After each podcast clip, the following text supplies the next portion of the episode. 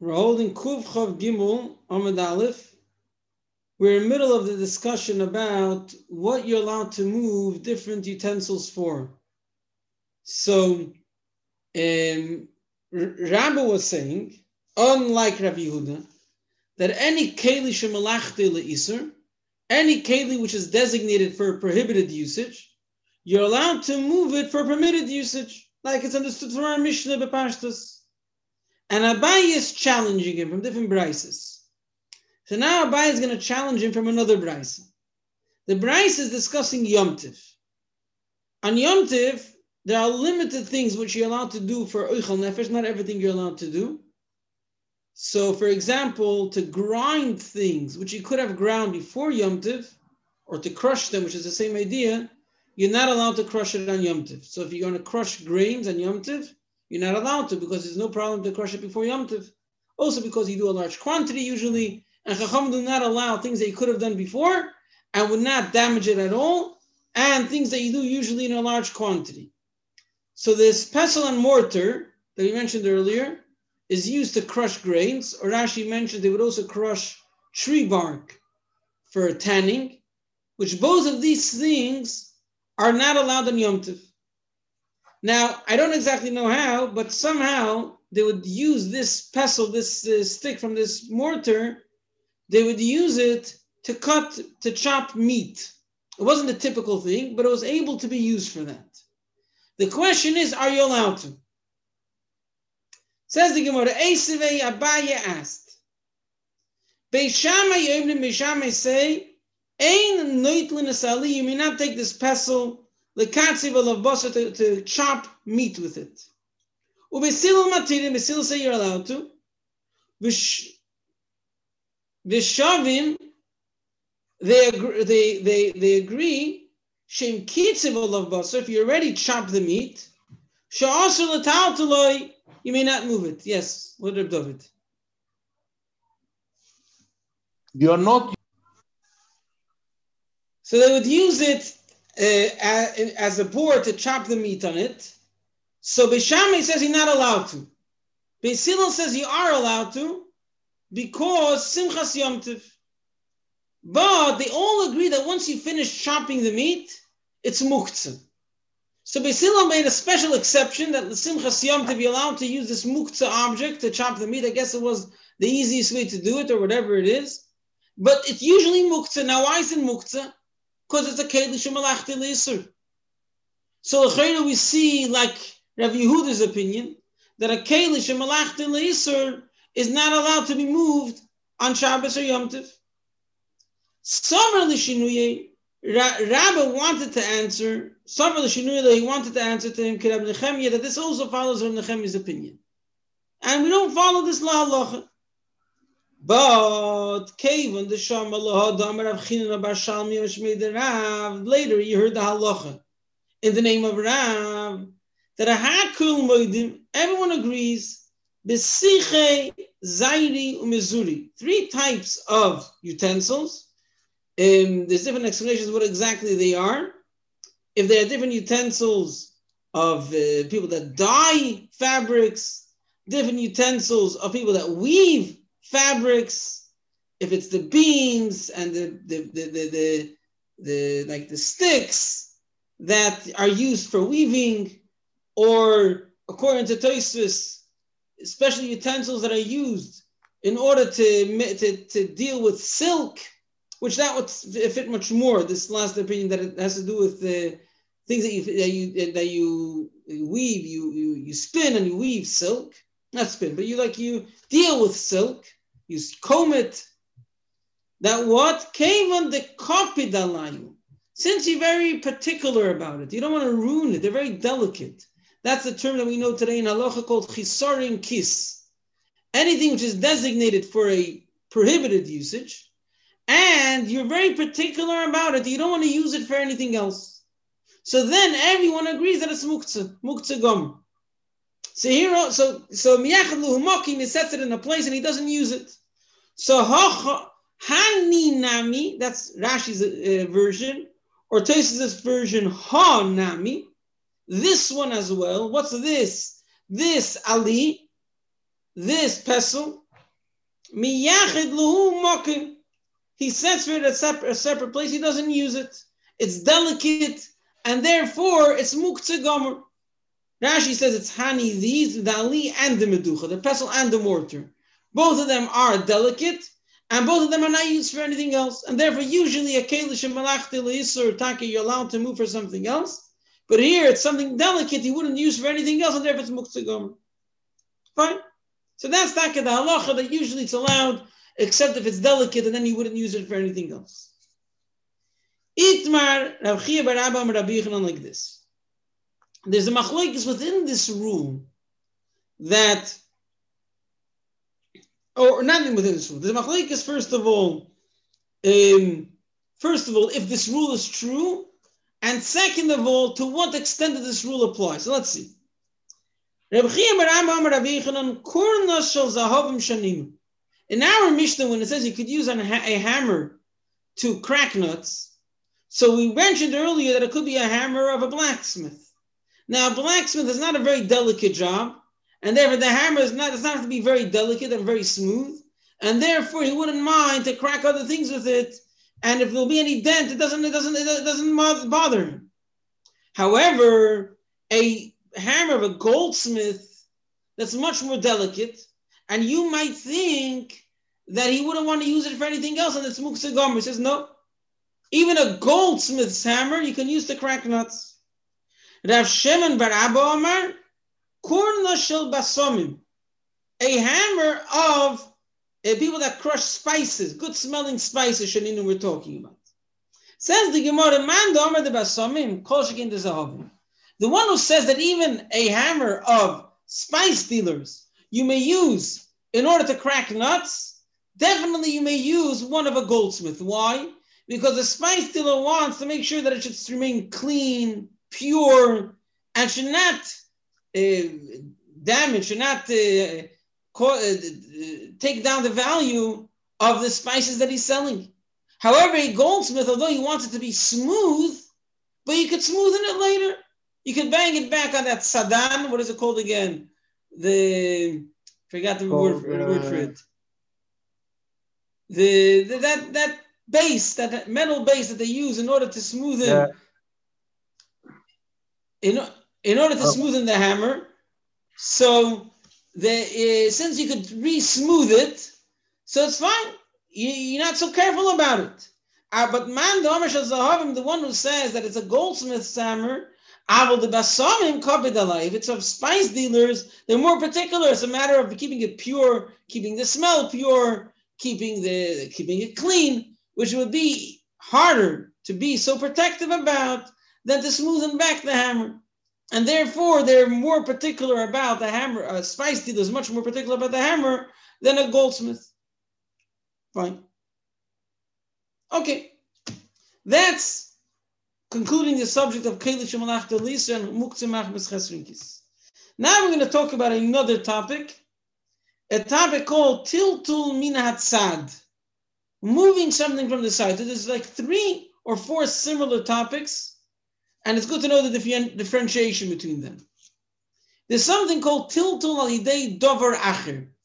I have, let's say, I don't know, uh, something mooks on the table, and I take a, a, knife or I take a fork and I push it.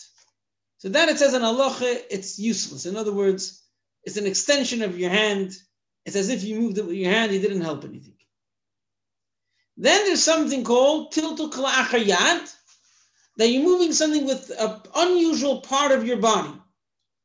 Which that we pass in lahalacha when it comes to muktzah, you could do it whenever you want. There's no problem. It's not considered moving it. If you no other malacha on Shabbos, muktzah.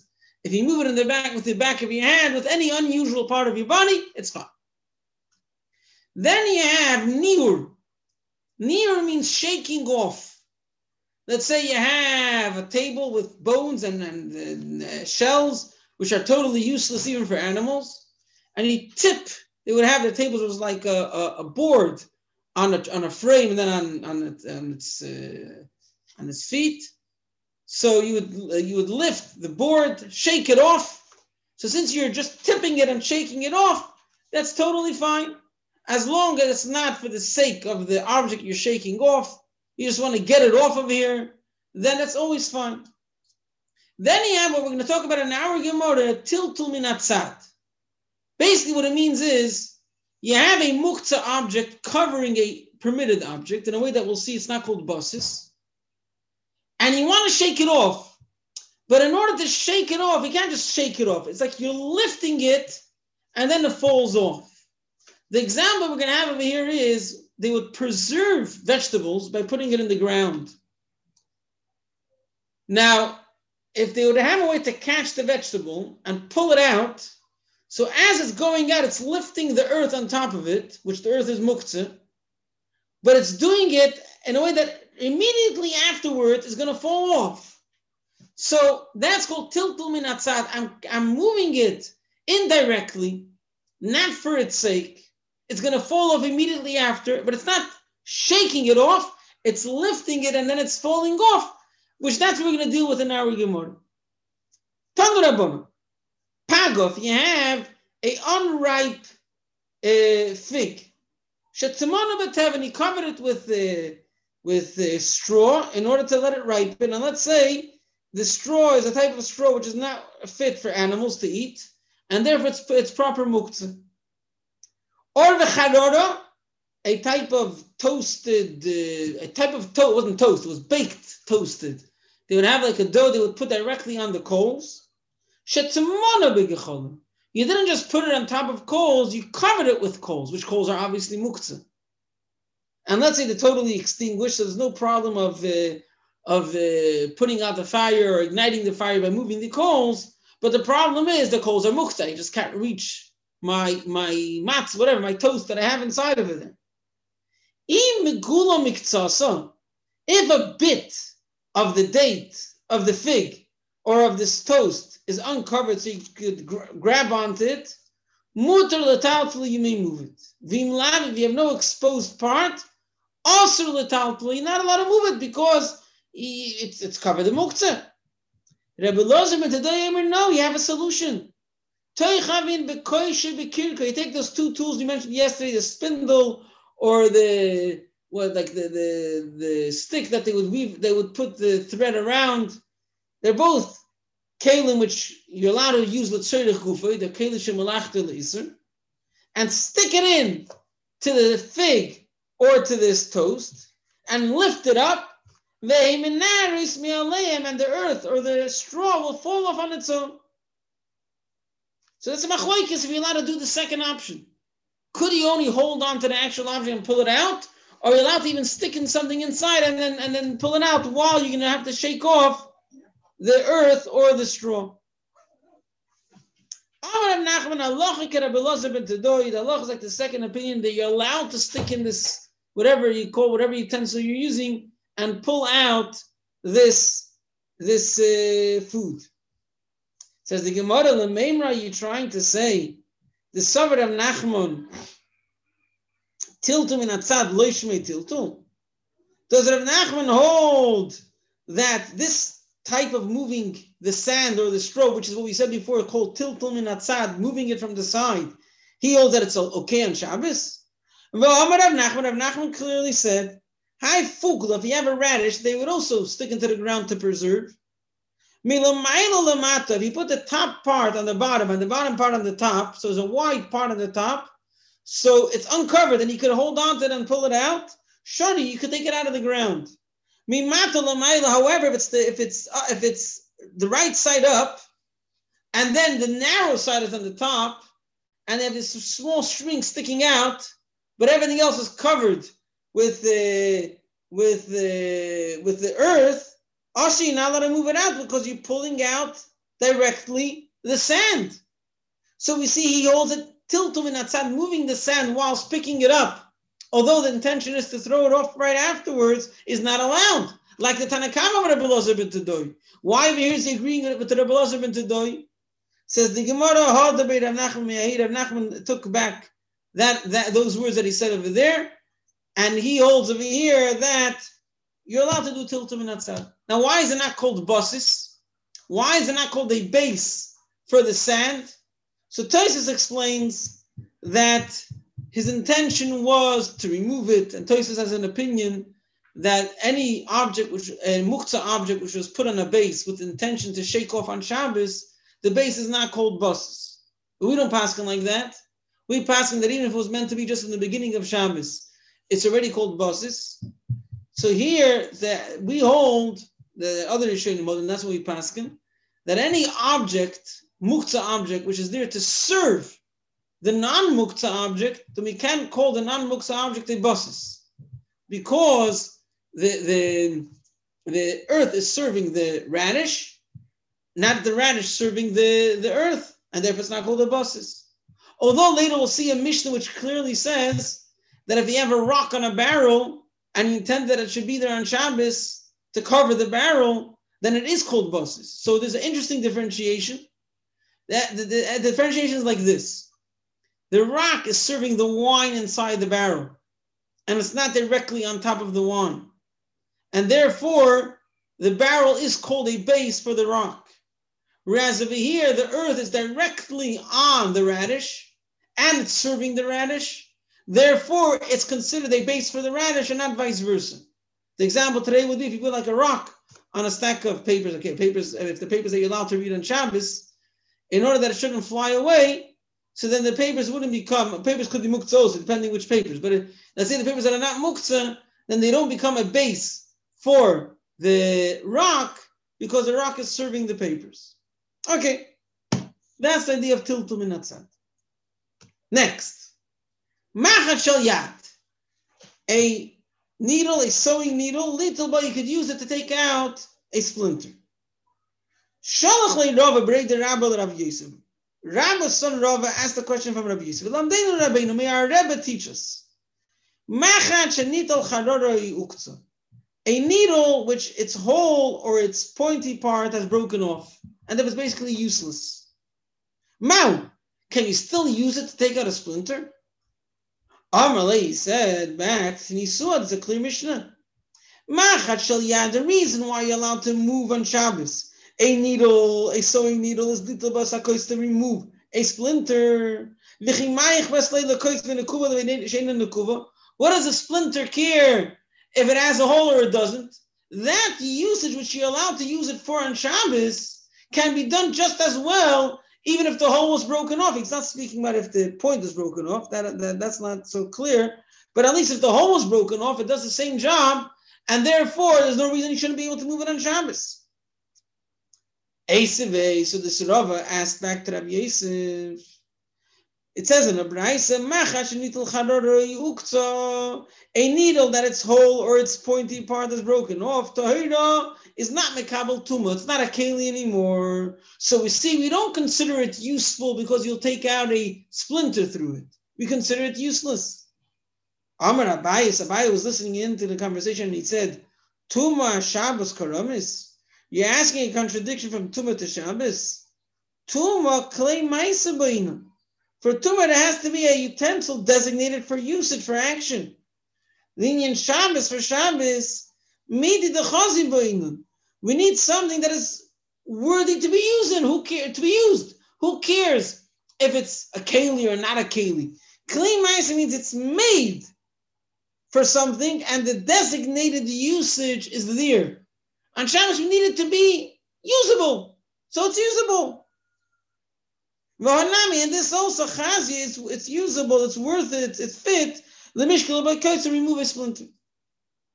Amar Rava, Rava, Rava, Rava, Rava, Rava, the original, the, the famous Rava, not Rava, Rava's son. So Rava said to, to no, no, no. Man, the Moisiv Shabir Moisiv.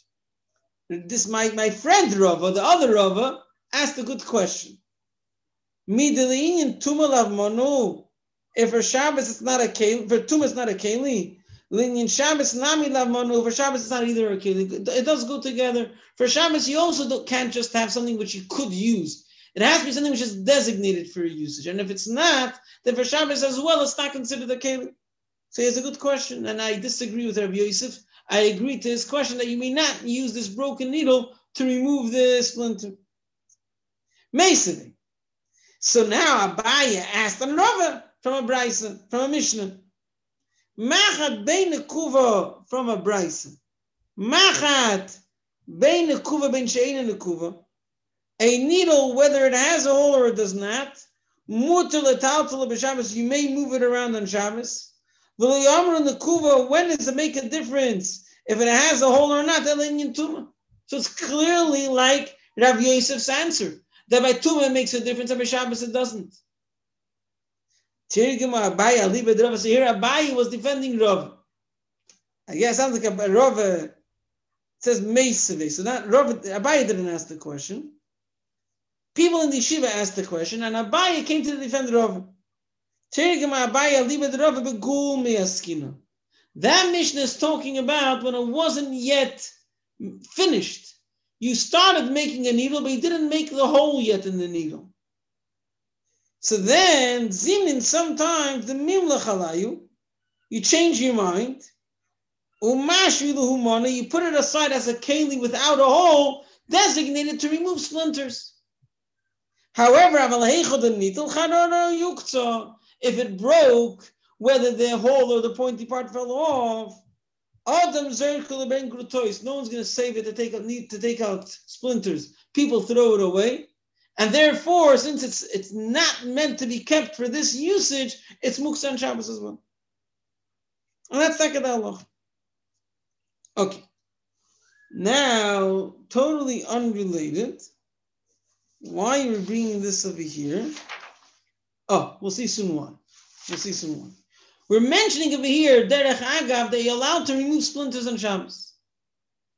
Says the Gemara, a side thing which will later bring this as a proof to prove a certain halacha. Asuva yenuka. There was a certain process they used to do on a, on a baby when it was born to make sure that all of its limbs should be in the right place. When it's born, it's like uh, the limbs are not straightened out, and if yeah, they like push it into place. Not sure exactly what's the name of the process, how exactly it's done, but that was a normal practice in those days uh, to to like press limbs into place, press a ba- uh, uh, infants, a newborn child's limbs into place. So inuka to, to, to do this limb placement for, for an infant. Is it allowed on Shabbos? Rav Nachman also Rav Sheshes.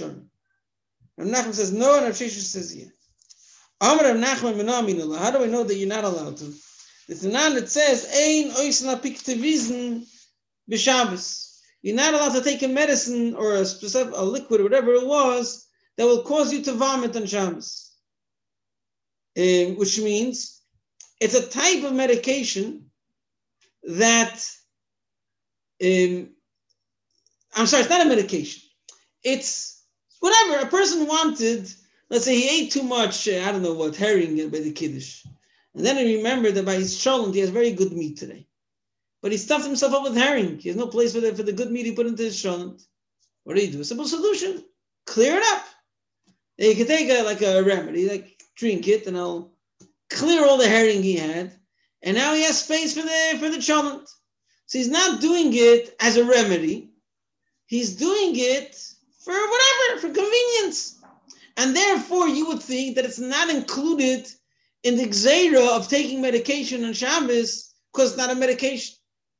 And that's why one would think that you're allowed to place these limbs by a child because it's not a medication, it's just a regular process. But from this Mishnah, I see that uh, any healing, even if it's not a medication, it's not allowed on Shabbos. So the same would apply to, to, to placing the limbs of the child. But Ashesh says, no, you can't compare the two. It's not a regular thing for a, uh, for a, uh, I'll say a story later, but the, it's not a regular thing for a, for a person to want to clear his stomach to have the cholent. He usually planned it before what you're going to eat. Hacha here, urche, that's the regular seder. And therefore it's like food. You feed the child, you, you nurse the child, and you place the limbs. It's the same thing. Okay, now that Sheshes is turn, what's my proof that you're allowed to do it? The Tanan it says, You're allowed to move a needle to remove a splinter, which means you're allowed to remove a splinter. How come? So we see that this is something which is just you know to, to, to help a person. It's not called a, a, a medication. A person isn't ill. He has something disturbing him. Again, we're talking, I guess it's not deep, it's just in the skin, I guess. It's not going to infect him. And therefore it's not a matter of healing. It's not a sakona. If it's a sakona, for sure you could do it. Somehow he knows it's not a sakona, but it's just a convenience. It's not a, a um, it's not a, a refuah. It's helping a person, fixing a person in a regular manner, and therefore it's allowed. And the same will be to a child. You're just like fixing up the person in a regular manner, and therefore it's allowed. But Nachman says, no, it's not the same thing. Hasam there, pocket. It's an additional thing stuck into his finger. You're just removing it. However, here, pocket, it's not an additional thing stuck in to the body. It's the body itself. You're placing it. And therefore, it's like you're building, you're fixing, and that's not allowed. However, to remove a splinter, that's not fixing anything. It's an extra thing, an additional thing that's stuck inside. You're just removing it. So we learned today about, first of all, Keli Shemalachta that was final, that you're allowed to move it for permitted usage, with the exception of a delicate Keli that you don't want to get to get ruined, and therefore you're not allowed to move it, which the pestle and mortar are, are an example for that. Um, a goldsmith hammer is not an example for that. Although he doesn't want it to get dented, but he could straighten it out, and therefore it's fine. However, a spice dealer's hammer is included because that will take away the, the that will ruin the smell, and therefore you're not allowed to use it. Then we spoke about tiltul min hatzad, which is basically if you have a a, a non-muktzah covered with a muktzah, and you're just sticking something inside and pulling it out, so you're like lifting it and then shaking it off. So is the, the question is, is that allowed to be done? And the answer is yes. As Machalikas Tanoim the is that yes, since the purpose is the, the, the permitted object inside, and uh, you're, you're, you're pulling it out with the muktzah, but you're throwing it off immediately after, then that's fine. It's called tiltul min hatzad. And you're not directly touching the muktzah. You're touching it, you're just sticking something in to the non-muktzah and pulling it out. Then we spoke about a, a, sewing needle that you're allowed to move in order to take out a, a splinter. What about if it's broken? So the maskana was that there's two opinions.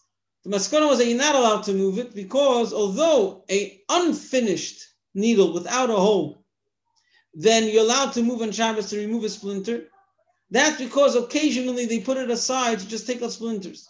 But a broken needle you throw away, you don't keep it, and therefore it's muktzah. Now, the fact that you're allowed to remove a splinter causes a different discussion. It's not considered refuah. Why not? Because you're fixing a healthy person, something additional attached to him, just taking it out. You're not healing anyone.